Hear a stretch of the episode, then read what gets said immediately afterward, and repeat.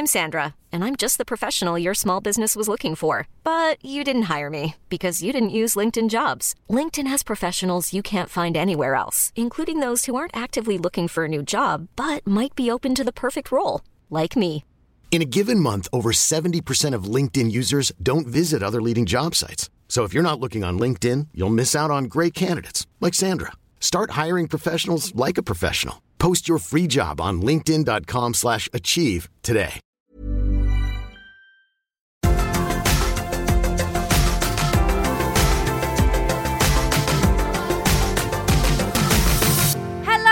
Everyone, and welcome back to the first episode of 2021's Cut to the Grace. Um, I've had a rebrand. She's ready to go. She's ready for the new year. Now, I was gonna do a whole episode of like New Year's resolutions and like 2021's gonna be the year, but let's be honest. I'm not down for that. I'm not down for that. I honestly think 2020, like, not to put it down at the start of the episode, but 2020 was the trailer. 2021 is the film. so, I've got something better for you lot today. I have got Big Baby, my bro, Whoop, whoop. Billy Nevers. Yeah, boy! I've made it. I made he it. made it. Made it to cut to the and grace. not only did you make it onto Cut to the Grace, you made it as my first guest of 2021, boo. That is a title. Cut to the That grace. the 2021 first guest. That's me. That's me. That's you. Um, do you want to introduce yourself for the listeners? Hello to the listeners. This is so this is so crazy. Hello to listeners. I'm Billy Luke Nevers. Um, yeah, I'm Billy Luke Nevers, and um, this is so funny because I listen to Cut to the Grace all the time. I've listened to every single one. Um, so Oh, stop. I'm Billy Luke Nevers. I'm in & Juliet with Miss Gracie. Um, and yeah, I cannot wait to But- have a little chinwag. But we actually met on Spring Ooh, yeah. Awakening in what year was that? 2015 or 2016? 16, I think. 2016. Oh yeah, because it was when I was in second year. Yeah. 16. So we did Spring Awakening at the Curve with um, NYMT, Crazy. What- and it was great. Do you have any memories from that? What I was your first impression of me? Oh my gosh. No, I actually was trying to think of this the other day. And I feel like I I just cannot remember that. Because I remember the first week we didn't have any sort of like creative team, did we? We just were sort of like there Oh in, in the Easter God, week. We were just sort of all just there and there was no team. We were Um, just workshopping it. I forgot about that week. there was no team. So I rem- I don't remember like any sort of like introduction to any I just sort of remember being there.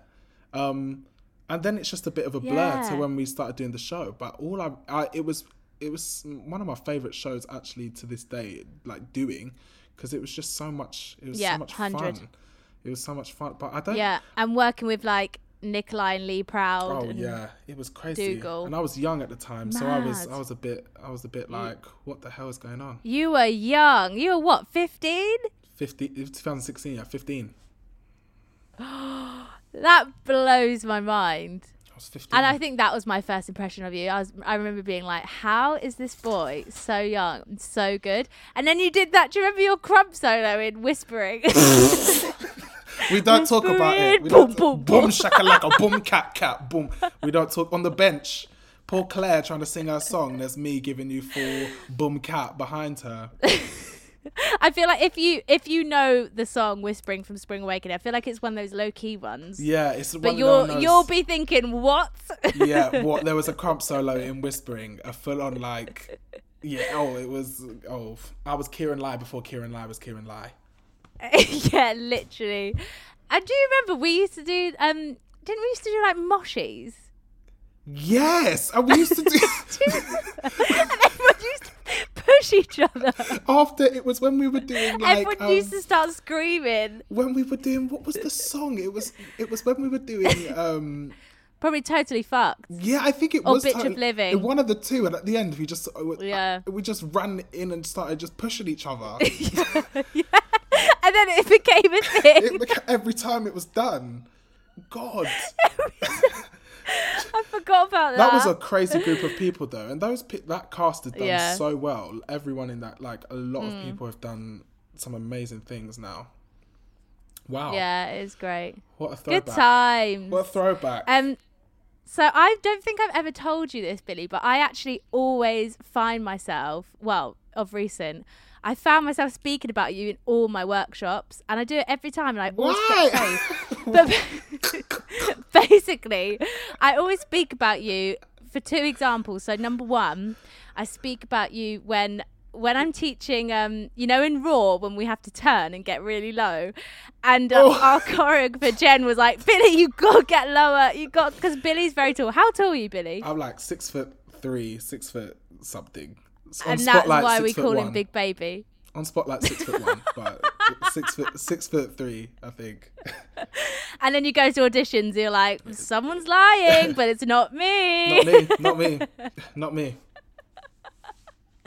Um, but basically, whenever whenever like we need to get low when I'm teaching on Zoom, I'm like, okay, everyone, you got to think of Billy Nevers because he's really tall, way taller than the whole ensemble, and he always has to get low. So we're gonna channel Billy Nevers. and then I find myself love going, it. one, two, three, and cat. Billy Nevers up and boom boom shut. oh my gosh, I love that. I Um, I love literally, that. I do it every time. I always forget to tell you.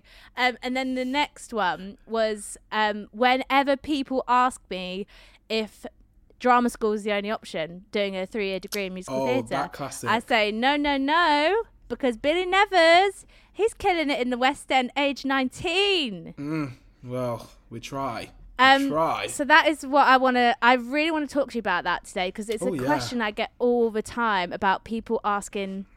Obviously, I know you went to Arts Ed, um, sixth form, Yeah. but like you, Yeah. I feel like the way you've managed to get your jobs, not just from me, um, but I mean, I got to thank. we need to talk about that We as well. We need to talk about that as well. Um, but like, it's through your work ethic and connections. So, first of all, actually, actually, I'm gonna cut back. I'm gonna roll back. Rewind. we got to do gratitude with grace. So we'll talk about this after. So I Okay. want gratitude with grace. I'm not letting that slip because that was my favorite part of the podcast. I just love love a bit of gratitude. Mm. Gratitude. We're all about So- gratitude. All about it, especially now. Oh my gosh. Yeah. Um, five things today, right now, in this present moment, you are grateful for. Hit me.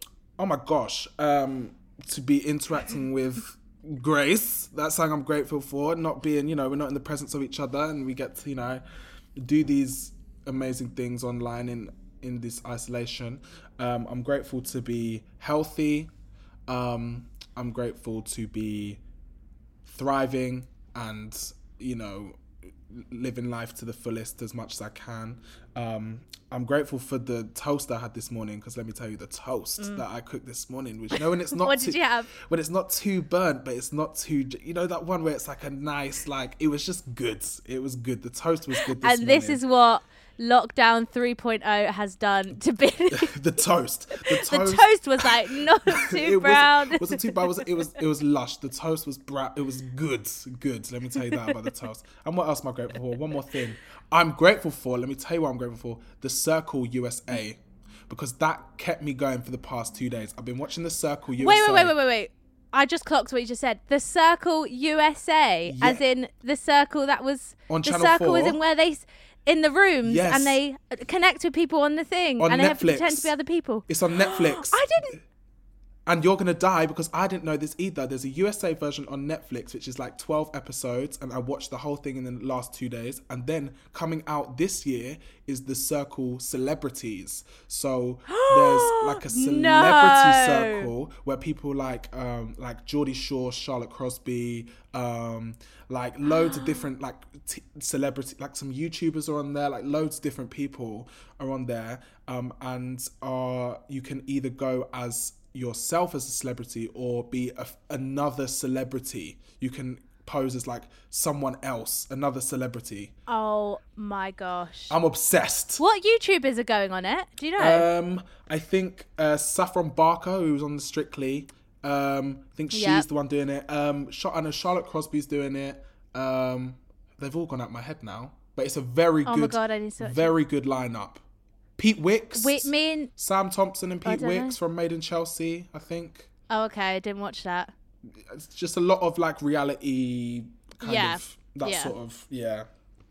Oh, that is just. But I don't get why they didn't do another one of them like in the first lockdown because that would have been such a good program So to film in lockdown because you don't see anyone. And it's You literally a, don't see anyone. I think it's such a good concept. You, I was obsessed with it on Netflix because there was this guy. I'm not going to spoil it for you because I'm hoping you're going to go watch it. Yeah. But there's this Yeah, I'm guy called Shubham, and Shubham is the sweetest guy I've ever seen. He he went on there and said, "I've never had social media. I just want to go on and be my authentic self and win the competition, just being me and being." And I was like, "That oh, I love that. that is it. And he went on there and, And- he was the cutest, cutest person. He was so sweet. Did you watch it when we were in Manchester? Yeah. Yeah. Yeah. And who who was your favourite? Because uh, just speaking about that, do you remember Tim, Yes. the the older Yes. guy, and yeah, he got on really well with Woody, Yeah, I was gonna say. and now they're like besties. There's, and that's what I was missing this time because there wasn't any older people in it. There wasn't many older ah. people, and that's the, Oh. Get Tim back. It was my favorite. He was my fave on the last one. Like, oh, yeah. I love it. I love it. Yeah. love, love, love. Right. Listen, if you're if you're listening to this, you're probably like, "What is this?" But you've got to watch The Circle. It is so good. Get on the circle. What What do they say again when they pick up the thing? The go, what's it? It's, um, Message. Yeah. Hey Circle. This one was the USA. Oh, one. yeah. They were like, Hey Circle, message shoe bomb, LMFAO, you're so funny. Send. I want to go on it. Same. I Um, want to do it. Oh well, they were all lovely. I actually love them. Um, and just in general, I know it's a really tricky question, but like, how are you finding this 3.0 Oh, lockdown? um, I mean, I think I was prepared. I was ready for it. I knew that it was gonna, it was gonna come. Mm. Yeah. um, I think it's it's it's a shame because of um, j- the str- the difference of struggle this time is that um, we're experiencing it through a time where we've almost had things back of what we were longing for. So like doing things like like the Roles We'll Never Play concert that we did and performing and things like that and doing um seeing shows like Seeing Six and Jamie and all these things open up and and then suddenly like a month later we're back to where we started almost a year ago is it's very Yeah. um it's more difficult this time because it's almost like the carrot was dangled in front of us and we grabbed it and now we're Yeah. we're back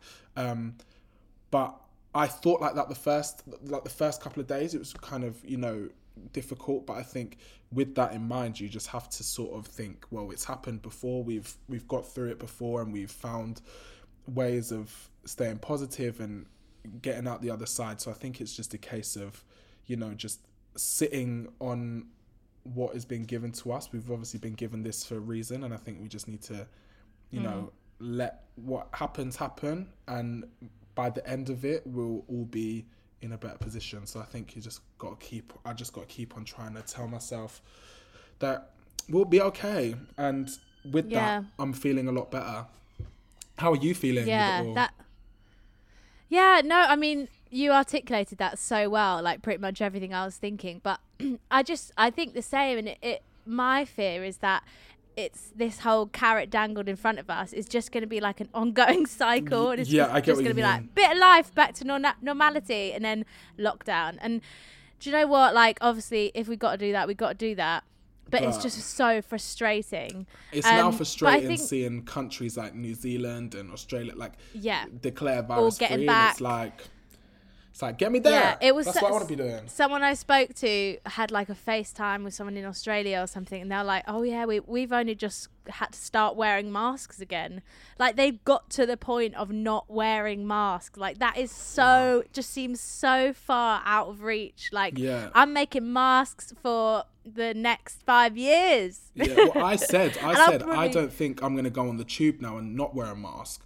Like, there's Yeah, things that oh, this has like that has. I've thought, why was I never doing this before? Like, Yeah, why was carrying I, hand sanitizer. Why was I not doing that, that? Stuff. So yeah, Yeah, yeah. And I think my main thing with this lockdown is like, I really gave myself a Christmas because I was like, I deserve it. Like, I am mm-hmm. switching off, I'm stopping my projects, and I'm having my Christmas. And I did that, and I really extended it. And it's because, like, I'm sure you can agree, like, being in the industry we're in, it's so rare to even have a Christmas. Like, Yeah. because you're usually running back, ca- jumping on that train to get home. Have Christmas Day, then you're back Boxing Day morning. Yeah. for a two show day, 10 show weeks. Like, that's the normality of our world. And Yeah. there is a part of me that's like, that's what makes it feel like Christmas because it's just fun. Yeah. But, um, I was so ready for like a proper childhood Christmas, chilling on the sofa. But now I've like really fully invested in that. I can't get out of it because Yeah, now we're in mean. lockdown. So I feel like I'm still in Christmas mode. Like I could watch a Christmas film right now. Yeah, I was saying, It's I was weird. like, I was like, when we finished, I was actually really lucky. And listen, we have to talk about the fact that you killed it in 2020. You killed the game in 2020.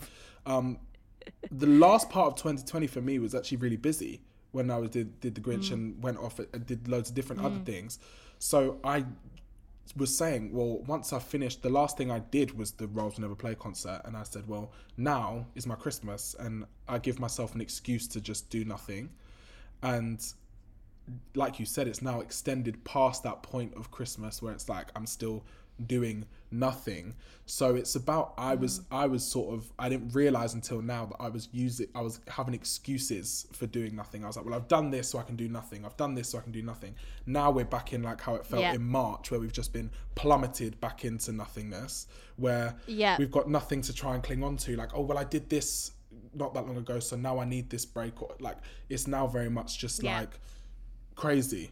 But I have faith in the fact that, you know, these things will like all the amazing things that were created in the first lockdown, we're in that position again. So Yeah. hopefully more amazingness will continue to shine through. But mm. And you know what, Billy? I know you'll share your love for this, but I don't know what your situation is. But my local Nando's is still doing delivery. you best believe I had mean, one yesterday. You best believe I had one yesterday. You best believe. And they weren't open in the first lockdown, and I struggled like big time. And you know me and my Nando's. You know me and my Nando's. I said, you know, I would walk between shows. I'd come into Nando's, and Billy sat there on his own I don't play about. with his chicken. As soon as I heard Roar, boom, get me to Nando's. Yeah. Straight away. get me there. How many times I was sat in Nando's and Jackie Morgan called me saying you're on, and I was like, I've eaten far too much money. I've, I've far, eaten far too much money. I've eaten Far far, too too, much much, foods now to do the show. So I was like, we gotta go with it. But I would never change that for the world. love you, Nando's. I love you, it. Nando's. we love you, Nando's. Um, and we have to talk about the Grinch because I remember talking to you about it when we did um, Strictly Come Dancing. And obviously, like, what a cool experience getting to do that with Sky and stuff. But I remember you saying about the whole um, isolating in the hotel room and all this Oh, stuff. Like, how did you find that? Because not only is this thing like obviously we don't want to dwell on it too much but it's not only affecting our lives in general like we talk about wearing masks and hand sanitizer and stuff but it's going to affect our jobs and we're probably going to have to go back and do stuff like this when we reopen so what was that like See, I um surprisingly really enjoyed it. That was one of my favorite parts of the job.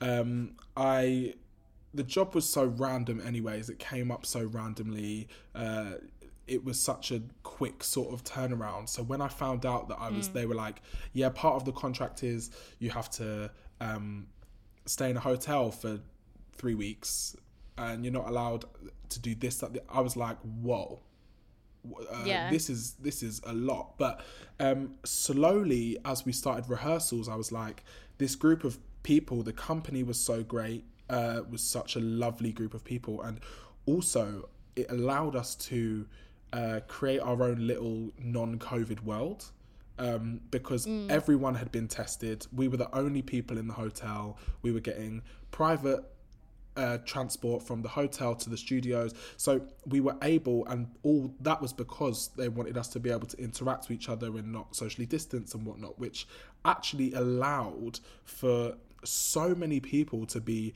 in close contact with with, with each other and feel safe. So it sort of was like three weeks of being in a different world of being like COVID doesn't exist in our in our world here.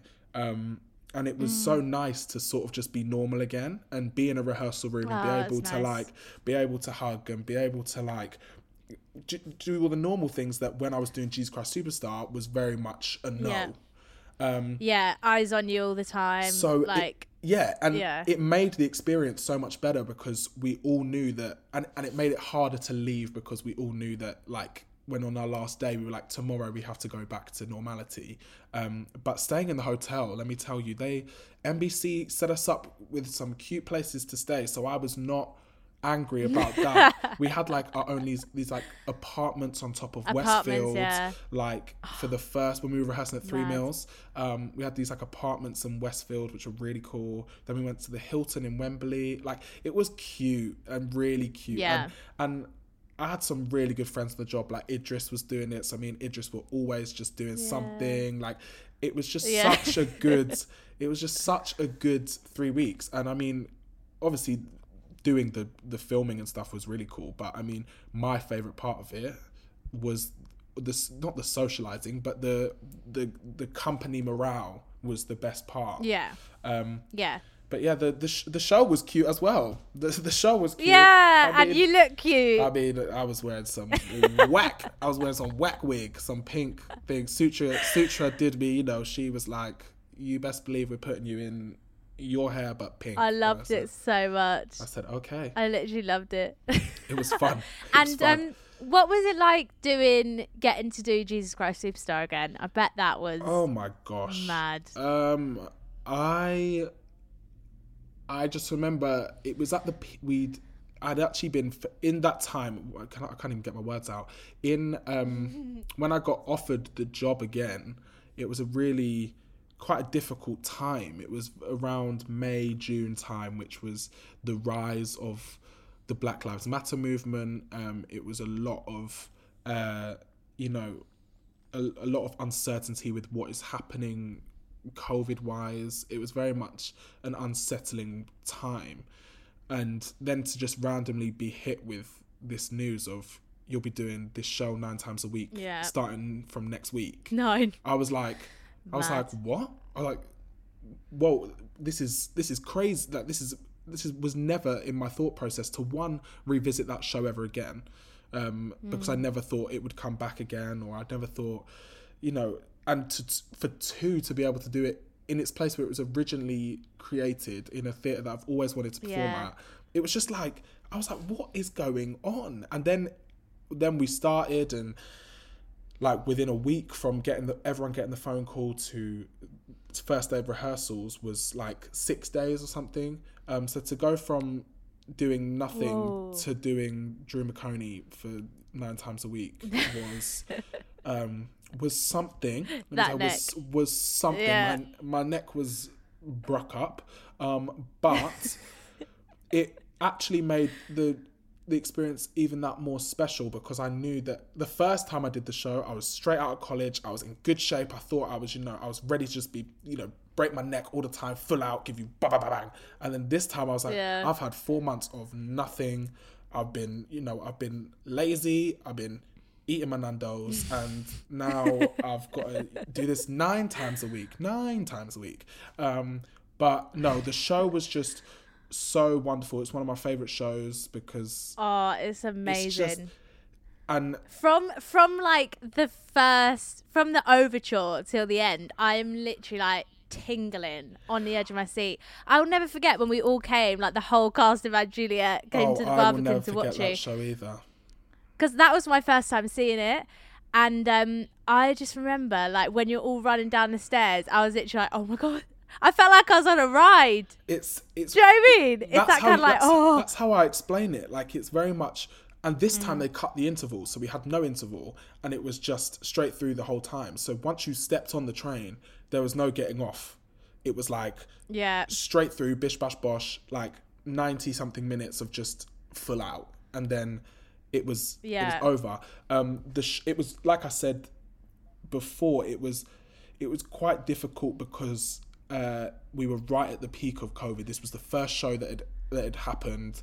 They were very much Yeah. like when we were teching the show. It was like our stage manager would stand with a two meter pole and measure out how far people were from each Oh other gosh, on like wow. everything. So like if I turned the slightest bit whilst I was singing, if you're in three meters of someone, you can't Yeah. you can't sing. So it was very much like Billy on this line, don't sing so you can turn.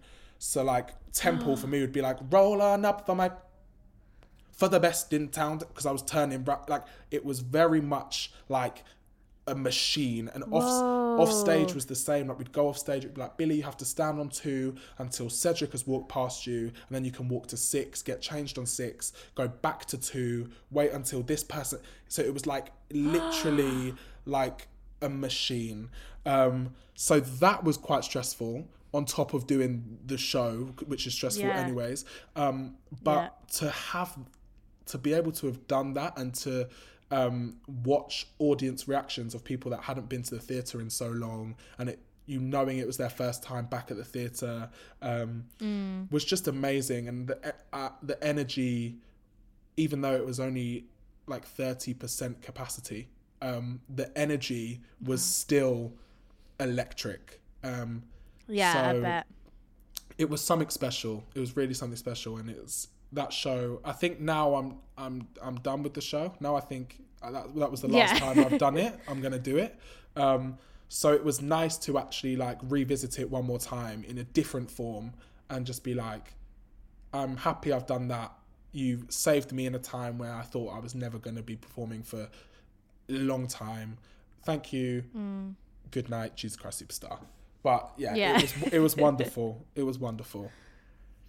And so, just going back to like how you broke into the industry, was that that was your first job, right? Jesus Christ. Yeah, that was. It was. And so, how did that come about? Oh my gosh, how did it come about? Um, I was in my, I was in year thirteen, doing my BTEC and A levels and whatnot, um, and I had an agent um, that I had been, I'd been with them since I was like f- around Spring Awakening time. Around spring awakening time i'd signed as like a teenager. So i was do- i was doing you know commercials and whatnot trying to do that sort of thing as at that sort of age. Um, and i s- just kind of stayed with them. Um, and i was now like i think what 17 yeah 17 when i started year 13 and i was one day just got a phone call from my agent and i never would get phone calls from my agent i just that would never happen and she said, Yeah. "Oh, you've been called in for um for the Lion King," and I was like, "Oh, okay." Um, and I was at school. I was like, "Okay." Uh, I was like, "I'll go." Yeah, of course. So I went and auditioned, and it actually, you know, I for a young seventeen-year-old, I was, you know, got very far and i was that was a that was actually a big thing for me because i was like at this point i was auditioning for drama schools and i was um, also auditioning professionally. Um, so i was weighing up the pros and cons of well if i'm getting to finals for these jobs like is it essential for me to go off for three years and do something? Um, Yeah. and so when I did The Lion King, it was for Pippa, Pippa Ailion, and she kind of just sort of took me under her wing and was like, audition for this, audition for this, be in front of these people, like, and just sort of put me up for everything that I was right for that she was auditioning for at the time. Um, so I was every week was sort of in for something different, and for me as a little 17 year old i was thinking this is crazy. I'd be like i'd be like i'm i'm here in a jazz class and i'll finish my jazz class. And they're like right you need to go in for book of mormon on tuesday da- da- and i was like this is cra- like this is i'm just Yeah. i'm doing my mountview audition on tuesday i can't go um so Yeah. it was it was that was all a bit crazy and then um i had worked with Drew McOnie, who who's a choreographer of Jesus Christ Superstar. I, On 13. on no i did i did dear edwina i did a show like a small Oh. a small show with drew um like around the same time as that on like like around 2012 time so i was like 12 or 11 or something. Um, and, and he's the he's the person that told me to go and audition for NYMT. He said, "I'm doing these shows at NYMT. Come and come and do them and audition." So Drew had almost, you know, pushed me into trying to take musical theatre seriously. So I always sort of admired Drew in that sense from afar and was like appreciating his work. And then I remember getting a phone call being like, Do you want to go in for Jesus Christ Superstar? And I was like, Yeah, go on, go on then. Um, let's let's do it. Um, and then within it was a very quick audition process. Within a week in March I'd done a singing call, a very full out dance call, um, with Drew. Um, and then did one final singing call and then the next day I just remember being at Arts Ed and was in uh, I think I was in like a silent study lesson. Um, it's a funny story. I was in a silent study lesson where you know not allowed to speak, no phones, just do your work, this, that, the other. And I remember my agent was calling me and I was I was waiting on the phone call to see if I'd got it. Um, and my agent rang me, so I just got up and I left the class. And my teacher was like, "Where are you going?" I was like, "I need to take this phone call." And then I was like, got in trouble for leaving the class, but you know what can you do? left the What you got, you got to do, you got to do. left the building, and my agent was like, "Well, um, you've got." Ryan Reynolds here from Mint Mobile. With the price of just about everything going up during inflation, we thought we'd bring our prices down. So to help us, we brought in a reverse auctioneer, which is apparently a thing. Mint Mobile unlimited premium wireless. Ready to get 30, 30, bit to get 30, bit to get 20, 20, 20, bit to get 20, 20, bit to get 15, 15, 15, 15 just 15 bucks a month. So, Give it a try at mintmobile.com slash switch. $45 upfront for three months plus taxes and fees. Promo rate for new customers for limited time. Unlimited more than 40 gigabytes per month. Slows. Full terms at mintmobile.com. Hi, I'm Daniel, founder of Pretty Litter. Did you know cats tend to hide symptoms of sickness and pain? I learned this the hard way after losing my cat, Gingy. So I created Pretty Litter, a health monitoring litter that helps detect early signs of illness by changing colors, saving you money and potentially your cat's life. Pretty Litter is veterinarian developed, and it's the easiest way to keep tabs on your fur baby's health right at home. Go to prettylitter.com and use code ACAST for 20% off your first order and a free cat toy. Terms and conditions apply. See site for details. You got Jesus Christ Superstar. And I was like, huh? She was like, yeah, you, you got the job. And for me, this was such a big thing because I'd been auditioning for a few months and been getting, no, he's too young. Uh, we think he needs a bit more time. Uh, and I, then suddenly I was like, someone's someone's taken a chance on me and has given me the job. Um, and that, that was huge because I hadn't, I, I never thought that was even an option. I was just doing all these auditions for experience. Um, so I'd got into Arts Ed at the time. I remember my like Mountview audition was like a few weeks after, so I swiftly cancelled my Mountview audition. Um, I was I was then debating what am I going to do? Am I going to go do Jesus Christ Superstar because it was in the summer? So I was like, could I do Jesus Christ Superstar? Go to Art Ed. I don't know why I was thinking I was going to do that, but that was Yeah, was I remember us being at rehearsals and being like, yeah, I was still going to go to Art Ed. And I was like, yeah, listen, I don't know what I was thinking, but I thought I'm gonna do Jesus Christ Superstar, then I could go back to Art Ed. I don't know what was going on, but that was a that was a moment in time.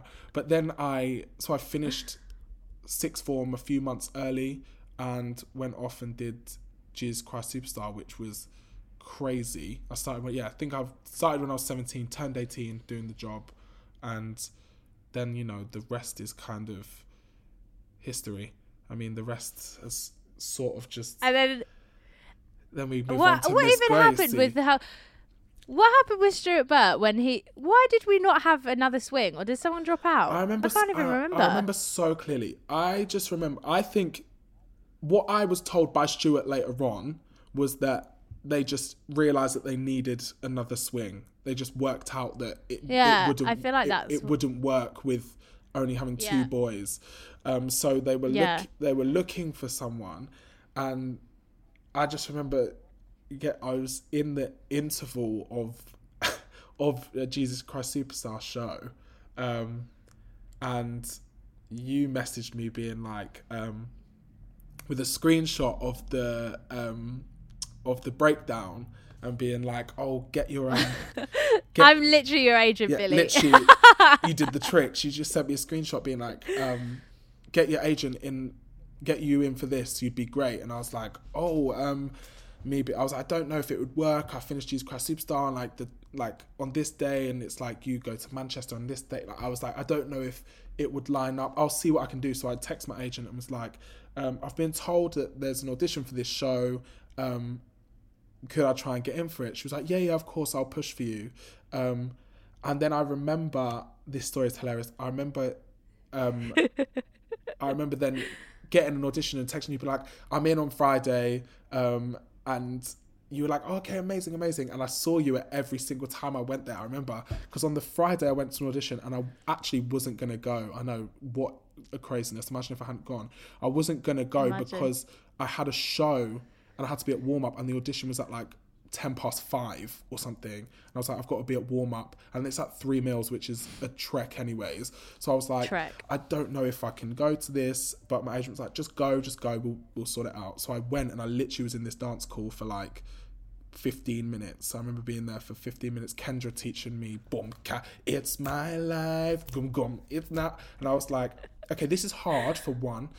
I was like, two, there's about 50 boys in here. I walked into the room and there were boys doing backflips, these like, giving me like, giving me all of it, giving me boom cat. And I was going, oh, okay. So this is what, this is what they're looking for. So I, I went in thinking, yeah, no, this maybe not for me.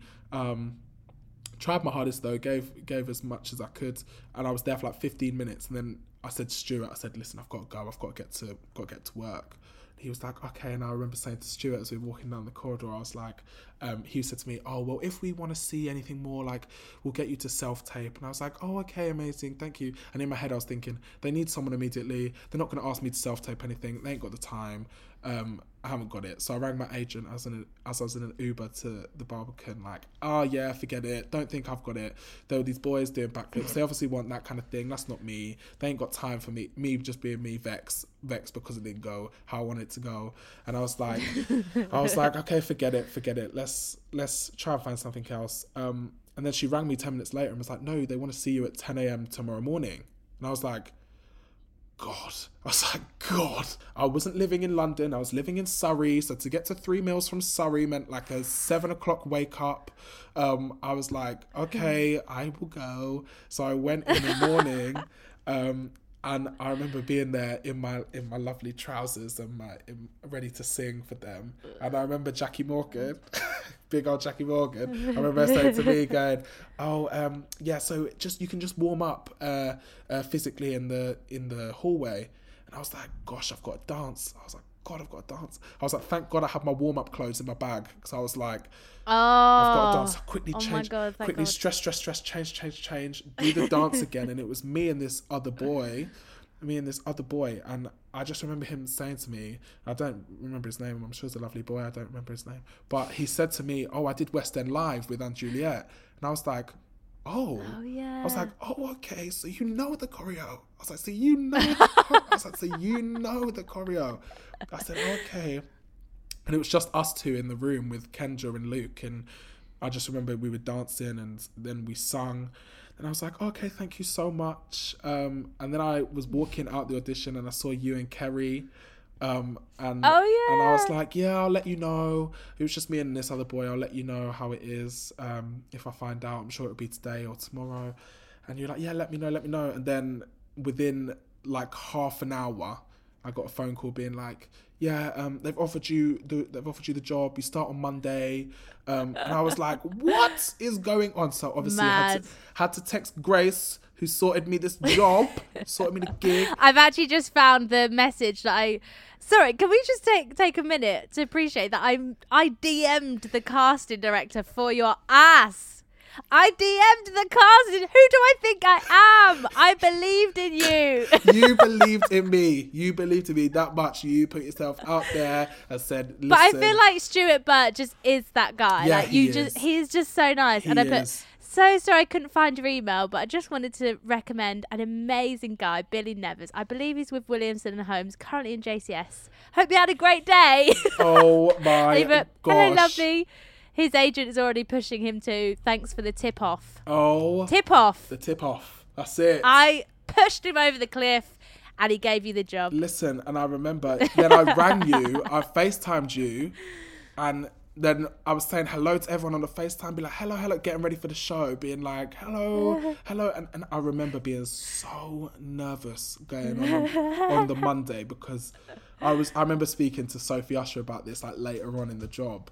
Um, but we were like, it's so crazy going into like a company of people that have already worked together for so many weeks. Yeah. And, And it's just, but it's thinking about that now. You say that it's just so weird to think that you weren't in the workshop. Like that actually, I just think you were there. I just I I just remember so vividly being like, well, all these people have like done, and I remember my first day of rehearsal. I've still got the voice note of me trying to remember these harmonies, and I remember everyone was just bashing out the ch- the songs, like, and knowing I was like, oh my god, I was like, how am I going to learn this? I was like, how am I going to learn this? And then then slowly. I didn't become the new boy anymore because we had Miss so- Sophie Usher come in, and then she yeah. had a much harder job than I did.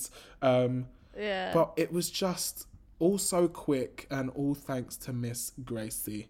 All thanks Oh, to stop. Miss Gracie. Not at all. I would not be where I am today without Grace. she got me right here. She's now cut to the grace. I'm doing it for her. She made me who I am today. Thanks, Billy. I'll drop you the hundred pounds for it.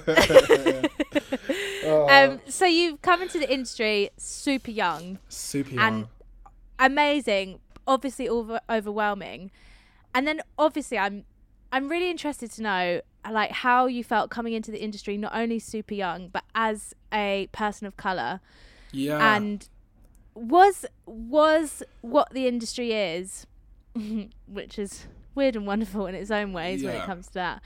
But was it what you expected? How did you find that? Honestly, no, no. Uh, it's not. Yeah. It's not what I expected in many ways. Um, but I'm. I was surprised at how lovely it was. If I'm honest, that was my first impression. Yeah. At, Me too, Actually, At drama school, they make it out like you can't do anything wrong. You can't put a step. You can't put a foot wrong because. They, and I was like, Yeah. they are so nice. I was like, everyone is so Yeah. lovely. So that was the first thing for me.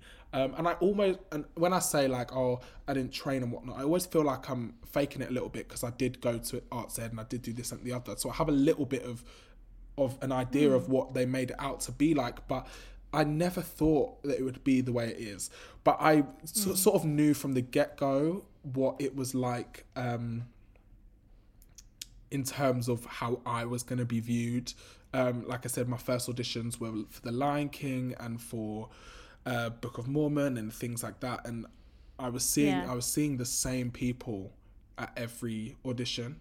I was seeing the same small group of people at every single audition, and I was thinking, is the industry this small? I was like, is the industry really this small that I can I've met every single black person that is auditioning for every show at the moment. I was like, this is crazy to me that we're all.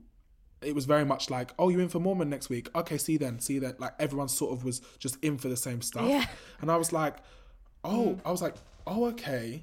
Um, and you know, there's things that uh, uh, there's an expectation of what you need to sound like as a person of color, what you need to perform like as a person of color. And for me, coming from a place like Arts Ed, where you know it's quite, um, they train you to do a very musical theatre sound and give you very like Love legit. love legit love and i'd come from that where i was you know trying to where i'd sort of no shade to Arts Ed no shade where they tried to take away the natural um the natural part of my voice which i now just won't stop singing in but they try to they try and strip that off you and try and make you sound something you know a bit more generic. So i was going into these auditions singing like that and you know they'd ask for other songs that are more, you know, they say have you got anything more soulful or more? So you then I then start to think, oh, so do they want me to sing how I would normally sing or do I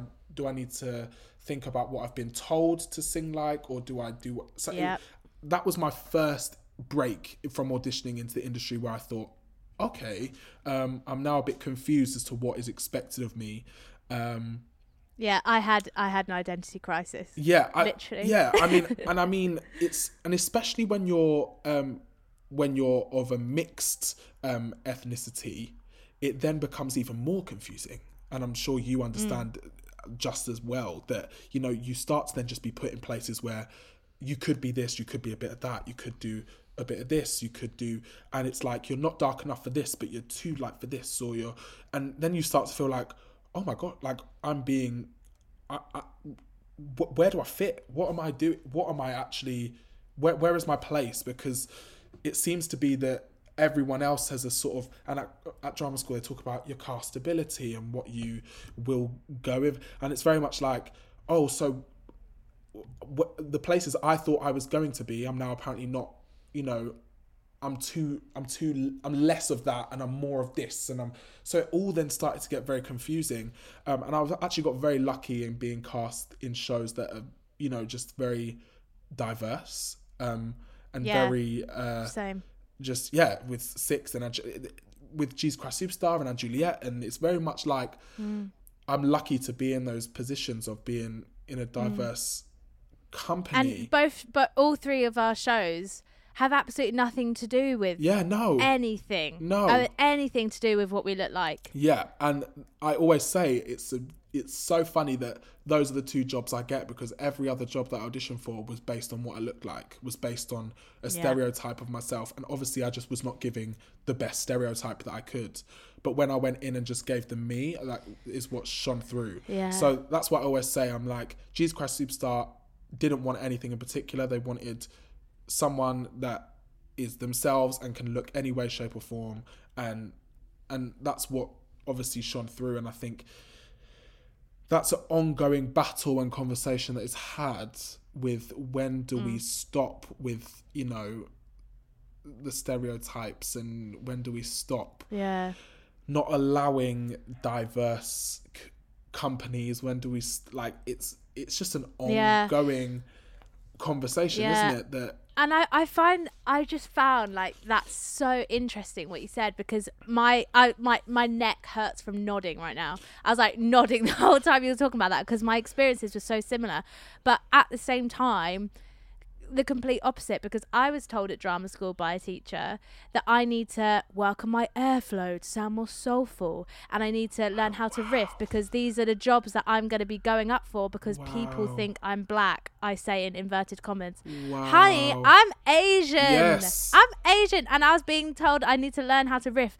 And then that made me go into six being like, oh my gosh, I need to sound like this person, I need to sound like that person, I need to learn how to do that, I need to learn how to do this, which obviously I'm always trying to learn how to do new things. No, I'm like, and, but I was thinking it for the wrong reasons. And I was thinking it because people don't realize that I am Asian. And it took me so long to even just like accept that I am never gonna sound like that and I never I don't want to. I want to sound like myself. I want to put my voice which, you know, I guess it's changed a lot since I was at drama school, but at drama school I sounded like a Disney princess on helium. Yes. Like I sounded so young and it was all legit and that was my thing. But you start to think in your head after all these comments that I made at drama school of you you don't look like the way you sound, so you need to learn. But that isn't even what my blood is. Do you know what I mean? So why would I yeah so it's it's just and and hearing you come from the other side of they try to make you into the opposite end it makes me like you just can't win You like i can't win. feel like you just can't win and I f- and I find that you know, I, I find that you, and I and I always try to think. I always try to think maybe, maybe I'm delving into it too much, or maybe I'm, but I really don't think mm. it, it, it is that. I think it's just. It's crazy how every person of color has had similar experiences in establishments like that. And um i think also on quickly on the topic of drama school i think it's impossible to be a person person of color and thrive on a course that is fully tailored around what white people are expected to do in the industry. And i mean i can only speak on that from where i have been but i mean where i have trained was is very good place for allowing i mean this is a very controversial statement but it's very good at allowing it's very good at allowing white people to thrive and it's very good at Yeah. training white people to do what they are good at and if we go back into the you know if we delve into the history of art, which really is what we are learning how to create, we're completely Mm. teaching a westernized way of dancing. Why are you telling me that dance is the found ballet is the foundation of dance when from my ans- from my ancestors, the foundation of dance is something completely different to what you are teaching me. So you're teaching me Mm. you're teaching me to follow the path that you feel like is now considered the norm when my when if i spoke to my family what their foundation of all of these things are whereas we talk about singing their foundation of singing is not bel canto or Estill their foundation of singing is something completely different so i from the get-go from the from the roots of the syllabus that they teach you almost feel like you're not right for that from the get-go Yeah. um and so then when you are so then when you are going out into the industry and you're trying to make yourself known and trying to be as authentic as possible but you're also trying to uphold this fake it's just so crazy how you know w- people of color are expected to just slot in and there's no Yeah. there's no specific tailoring for for them i mean if we're talking about shows like let's say Hamilton or these these diverse shows are very much a different style of musical theatre and I mean I don't know why that is I think that's another conversation to be had but a lot of hip hop is explored in these shows that possess a diverse company a lot of contemporary singing and a lot of different styles that aren't taught in these uh, in these institutions are are what is expected of people in the Yeah. industry. So I don't know why you wouldn't teach that to people that that is going to affect. I don't know why you wouldn't Yeah. why you wouldn't say let's add a hip hop like at Arts Ed I never had any sort of not I did it outside but I, I didn't have any sort of hip hop or any anything that would you know th- these things is what I'm going to go out and going to be put in positions to do. So let's try and what I say and what I've been trying to push when I've been speaking to places that I've been is let's try and not all stick to the same syllabus because that doesn't work for everyone. And Yeah. and it doesn't But do you know what the argument will be, Billy? The argument will be there isn't enough people. this is what and I, then you have to ask, well, why is there not enough people? Why does that matter? Why does the quantity matter? this is what I mean. I mean, what there's not enough people to, to to what? There's not enough people to level out. There's not enough people to like if there's one mm. person, that makes no difference to if there was 50 people. That one person is still as important as a group of people of color. I mean, yeah. and Paying I- the same. literally paying the same money. If they're paying the same money, they deserve the same training. So, and I also think it's impossible to have a it's impossible to have a good p- drama school experience if you can't see yourself re- represented in the teaching staff. It's impossible to feel like that is the right place for you if there's not someone that you can like there's not someone that you can identify yourself with and that, that goes for all mm. things. That goes for you know sexuality race gender size so many things. Yeah. if you can't see yourself on the teaching staff how the hell do you expect to get through that with a nice mindset and and, and, and a and a positive perception of yourself? How can you expect that of your students if it's not reflected in your staff which is what i don't mm. understand? But Yeah. Amen. And we could. This is a whole, whole episode. yeah yeah I might have to bring you back for oh this i would love to i would love to because Billy's ready to go in. Listen, uh, but I also think it's because it's because I am young, and I think as much as being young, sometimes you know, is I'm I've seen it with fresh eyes. I've seen it with you know, and I, and I've been in a system that is so old that it's like I'm, um, why am I doing a a, a 60 year old syllabus why am i when there was Yeah. probably none of there was no one that looks like there was no one that looked like me doing this syllabus when it was created so why am i still doing it now why is it not Yeah. why is it not changed now that this syllabus was created when you know there was a lot of tension between a lot of races and you're cre- and you're just expecting me to slot in it's what i don't understand we're fresh now we're in, Yeah. we're in 2021 we're in a new decade so for anyone that's listening Yeah. that is in charge of institutions or faculties or anything let's try and let's try and spice it up let's try and freshen it up and make sure that everyone is comfortable in what they are doing and learning because Yeah, and that goes for e- I think that goes for each individual because Yeah. I just felt like me, Jade, uh, Maya, Louise, Shaq, all the people of color on my course, we felt like the group and we felt like the BAME ones. Yeah. And so we were the ones who people number one assumed were going to do well, just because of the just because of the color of our skin. But I think I think I think that I think that's the case with you know everywhere. When I was when I left sixth form, it was very much like, oh yeah, he's done that because you know this that the other, and you sort of feel like your um your ethnicity is put before your talent, and that is never. Yeah, I will never ever forget when me and Renee had an encounter with a pal who um who called our ethnicity a niche. Oh, A niche. oh, A a niche. niche With a capital niche. N. A A niche. Hmm. yeah, about we that. were shook. And I am so angry, and we still talk about it together t- to this day. I'm so angry that we didn't do anything. We d- we were just so shook. We were blank. we were I mean, just blank. It's oh god, I can't even. Oh god, it's just. Uh, And but it, it it makes me it does it. I say to her that still to this day. Why didn't I? Why didn't I say anything? Why didn't I say anything? But hey, you can't you can't beat yourself up on those things, especially now we're I'm educating myself. I'm learning about it. I'm learning about my privileges. I'm learning about my injustices, and now Yeah. I feel like I know.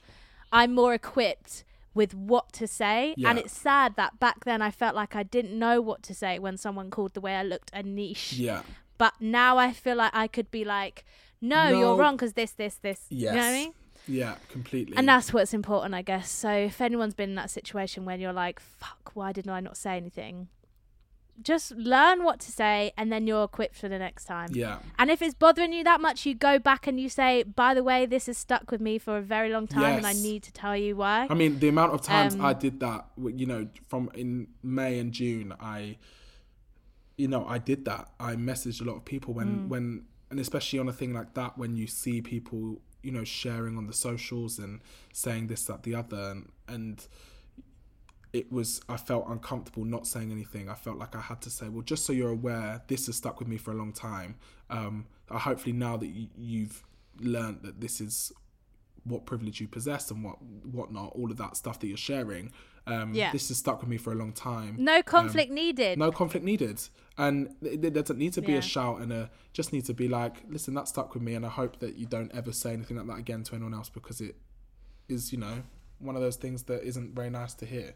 Um, But I also feel like people on that topic, people feel scared to call things out, and I think I've promised Mm. to myself that I am no longer going to sit quiet about anything. I think we're allowed to question, and I think, in, especially in terms of the industry, there's a big hierarchy and power.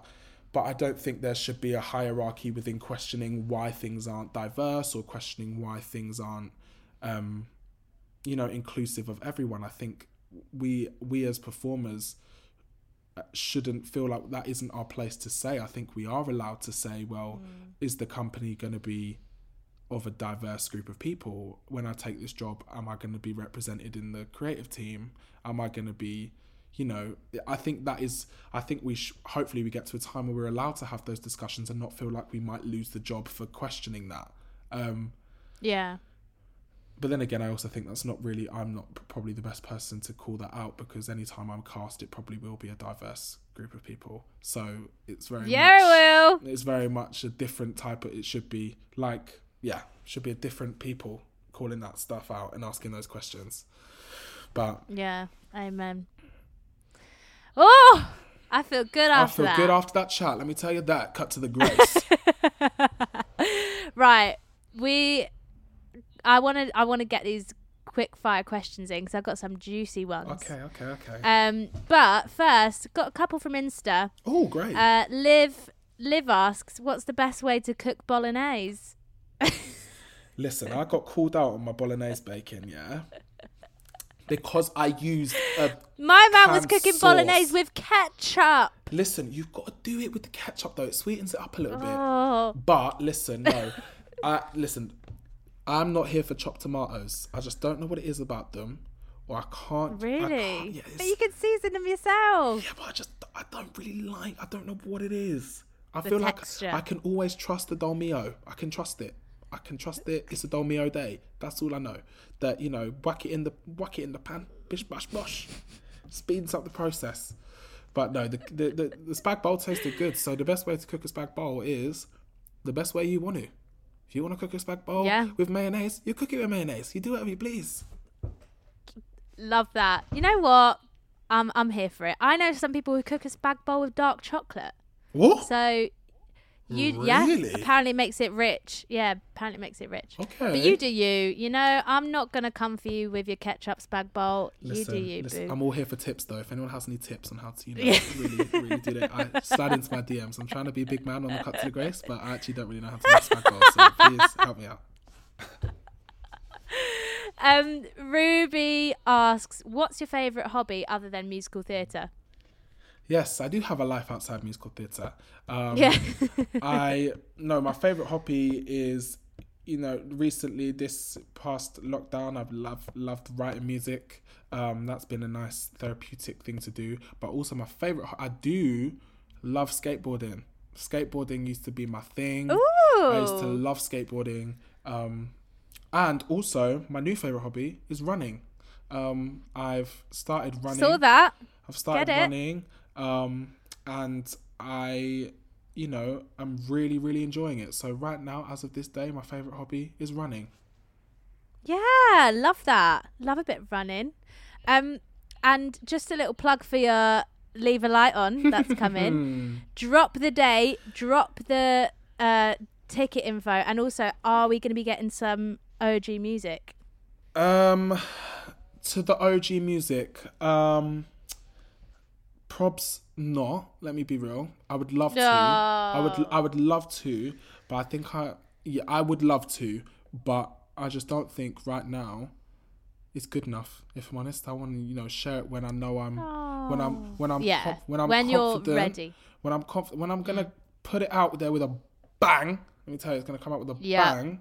It'll come out when it comes out. But I think for the mo- but the date info is right. Let me tell you, I need to get on my phone now because I, I don't know. Um, it don't know what is- day it is today. may not know the day. Um, it is Wednesday, the thirteenth of January. So next Wednesday, or next Wednesday as of the day of filming, but Wednesday, thirteenth of January, um, at seven p.m., seven thirty p.m. So come on down, book your ticket. Woo! The ticket link is in my Instagram bio. Um, we'll have a little sing song. Um, yeah, I can't, I, I can't wait. I mean, I always get so, I can't wait. I get so nervous doing these things. 'cause I'm like, gosh, it's just a lot of pressure, isn't it? But you know, we just got to have a little sing song. You got to do it. little You got to put yourself out there. Do stuff that scares you. Got to do it. Um, right, quick fire questions. Are you ready? I'm never been more ready. Do you have any weird quirks that we don't know about you? Weird quirks. Um, I have a weird bendy finger. show me. No one can see you. But so just show me on I put my finger like this, right? Oh, And I, and I can wiggle the end of my finger like that. oh, the tip yeah. of your pinky Yeah. finger. Just like wiggles, like Whoa, and I whoa, can I can do it on all of them. Whoa! I know, so weird. So I can't weird. do that. Like it really, really That is a party trick. wiggles. Wow. Yeah. Um, what is your dream festival lineup? My dream festival lineup. Okay, I'd want Lauryn Hill, Stevie Wonder. yep. um, I'd want Jocelyn Brown. Um, Nice. and I'd want Jennifer Hudson. I'd want Oh my those, god! those four on the at the festival, Hyde Park, when Corona's done. I thought John Legend would have been in that. See John Legend, but I find him a bit boring sometimes. As in, like, I love his voice, but as in, I couldn't watch him in a concert. Whereas, like Stevie, I could watch him all day. Jennifer, you best Oh believe, you best believe. Jennifer Hudson in a festival. Can you imagine? Imagine Spotlight. Yeah, get it. Um, how do you practice self care? Um, I take it every day as every day comes. Um, I think self care Mm. is important and is um individual to each person, and just doing you know those things that make happy. If you want to do a face mask, do a face mask. If you want to lay on the sofa all day, lay on the sofa all day. But if you want to go out and run a 5k, run a 5k. Like, I, Yeah. especially in That's self-care. Especially in lockdown, do it as you please, but always take care of your mind and your body. That's, that's the that's the, Lovely. That's the key. That's the key. Um, what do you want to call into your life in 2021? I want to call in more happiness and inclusiveness of my world. I want my my Billy Luke Nevers world to be as inclusive as possible and happy as possible. Um, I mean, I care about this COVID world, but my Billy Nevers world needs to be. You know, I want to be surrounded by, you know, different types of people and be, you know, as inclusive as I possibly can. So. Oh, I love that. Um, what would you do if you knew you couldn't fail? Ooh. Apart from shoot Donald Trump. Uh, listen, that would be number one. If, Oh! if I knew I couldn't fail, probably going to the Capitol building. No, I'm not going to say about that. Uh, um, if I knew, if I knew I couldn't fail, I would probably do like a master's degree in like law or do like a some like a, or be a doctor. Go do some quick time doctor's degree. If I knew I couldn't fail, just go save some lives. Do some- Quick time doctor's yeah, degree. Do a quick little two weeks flash course.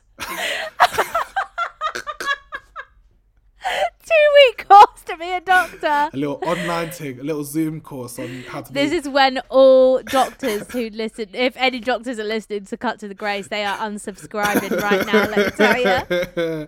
a little brain, Shout a little out to brain surgeon doctors. course, little brain surgeon course online. No, I mean, yeah, I mean, I'd do something crazy like that, like how to be a lawyer or a doctor or a, or maybe even be a prime minister, because anyone can be one of those these days. So maybe try and do a prime minister. Love that. Um, and last one, what is the best piece of advice you've ever received? Um, the best piece of advice I've ever received is you have nothing to prove, only to share. You don't have to prove you don't have to prove yourself to anyone. You don't have to prove your talents or your you know anything like that. You only are sharing what you possess. And I always take that with me in like auditions and stuff like I'm only showing them what I can do and I'm sharing my gift. If they don't like it, they don't like it. I don't need to prove anything to you. Um because if you don't like it, And so- who do you remember who told you that? um, I got. I can't even. I think I read it, but Nicole Nicole Dennis said it to me not that long ago, and I was like, I I love that quote. I forgot I love that quote because I used to say it all the time mm. in. I used to, you know, I used to use it all the time when I was auditioning at college for the shows and stuff. I used to be like, I'm not, I, I don't need to prove myself to you. I don't need to prove myself to you. I'm just showing you that I can sing. That's it. Whereas, I like, mean, I didn't have that mentality at college, so that is good. Oh, that anyone that went to college with me knows that I literally was like, I don't need to prove nothing to you. I was like, I'm here. I'm gonna sing for you. If you want to hear me sing, I'll sing. But no, that's that's certified now. That it's like I don't need to prove anything. Yeah. I'm I'm happy with Love that. I'm happy with what I got. Lovely. Oh, Billy, thank you so much.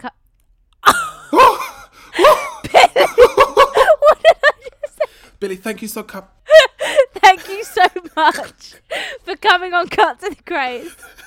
Thank you for having me on Cut to the Grave. Thank you so much. It's been so much fun. I miss you, my little bro. Yeah, I miss you. I need to, you know, see you when we come back in. Whenever we come back, I don't know when. When 28th of May, That's- uh, you best believe. You best believe. That's the date. That's the date. It's not changing. It's not going any later. The five That's guys the date. will be with me in the dressing room on that date. Yeah, and then you'll be coming on at some point in that time for Kieran. We'll all go, baby, baby. With wet hair. Do you remember that time I went on stage with wet hair? no. When I went, I got, Why did you do that? I got thrown on mid show and I just washed my hair. So I came on with wet hair. Of course you did. Yeah. Of course you did. No, I miss clocking your eyes in stronger. don't. Listen If you know, you know.